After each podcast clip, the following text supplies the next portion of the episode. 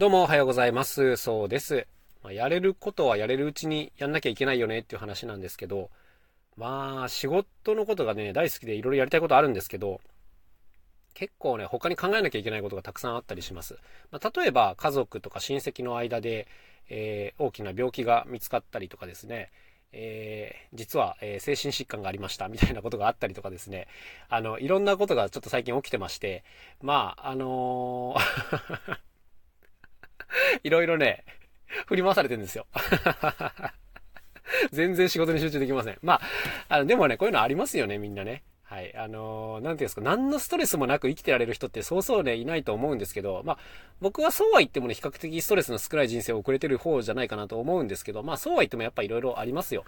うん、なんかある日突然何かが分かって、それにかかりっきりになるみたいなことはね、あるわけで、まあ、その時ってのはやっぱショックを受けるし、悲しいなと思うこともあるんですけど、まあ、何でもね、受け入れて進んでいかなきゃいけないですからね。はい。ってことで、まあ、各所、こう、付き添いがあったりとか、立ち会いがあったりとか、えー、今後のことを考えなきゃいけないとかあったりでですね、まあ、頭の中が割とぐちゃぐちゃになっております。まあ、こういう時にですね、やっぱ、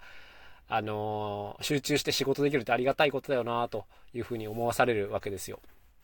なんかこう人間暇になると結構いろんなことを考えちゃいますよね。あの悪いこと考えたりとか、あの将来の不安のことを考えたりとかね。あの、ろくなことがないなと思うわけで、まあ僕自身はね、暇っていう状態がすごい嫌いなんですよね。そう。で、何かを作ったりとか、こう仕事を入れたりとかしてですね、えー、その時頑張って動くと結構こう自分的には充実感が得られるので、まあ、割とこの不安になりたくないから、えー、頑張って働くみたいなところがあったりします。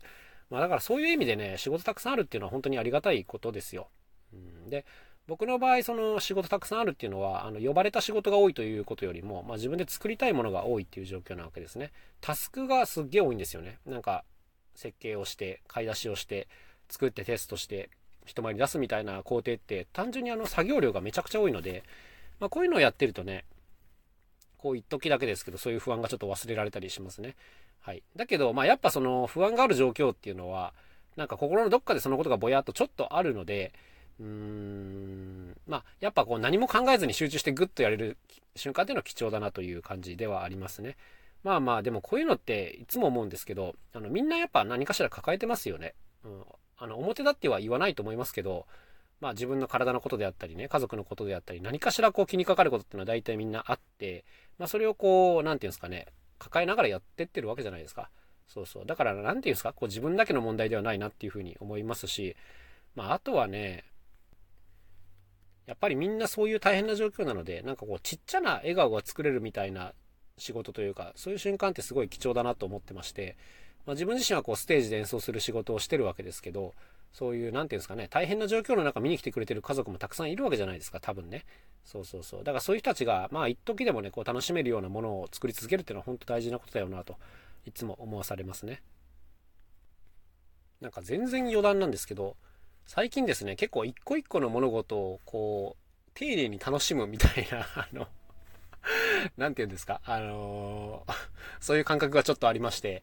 例えばね、こう、手紙を書いたりするときに、手紙っていうか書類か、書類書いたりするときに、まあ今まではね、もうとにかくザザザッと書いて、まあとにかく必要事項を埋めてパッと送るみたいな、もういかに1秒でも早く済ませるかみたいなことをね、ずっと考えてやったんですけど、あの、今はね、ちょっと時間をかけて丁寧に字を書いたりしてます。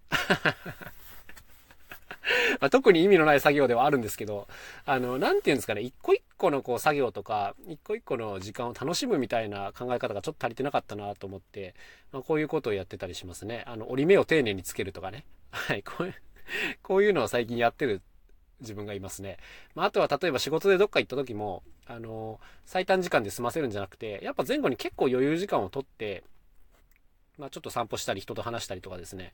遊びの時間を結構作るというか、はい、こういうのはすごく最近大事にしていて、まあ、そうしないとね、忘れちゃうんですよね。ただただあの頃忙しかったなみたいな記憶になっちゃうとちょっとやっぱり悲しいんで、うん、なんか、あのー、あの時最高だったなみたいな記憶をちょっとでも増やしたいじゃないですか。そう、そうなるとね、なんかいかに早く済ませるかじゃなくて、やっぱ目の前のことをいかに充実させるかっていうね、ここに結構時間と労力を使った方がいいんだろうなというふうに思いまして、なんか最近はちょっと考え方が変わってきましたね、前とはね。はい。年を食ったっていうことなんでしょうか。まあでも、あのー、悪くないなと思ってるので、この線でいきたいなと思いますけども。はい。ってことで、つらつらとなんか喋ってしまいました。特に内容のない感じでしたね。まあ一日一日楽しんでいきましょうというところです。それでは今日も一日頑張っていきましょう。また明日お会いしましょう。さようなら。そうでした。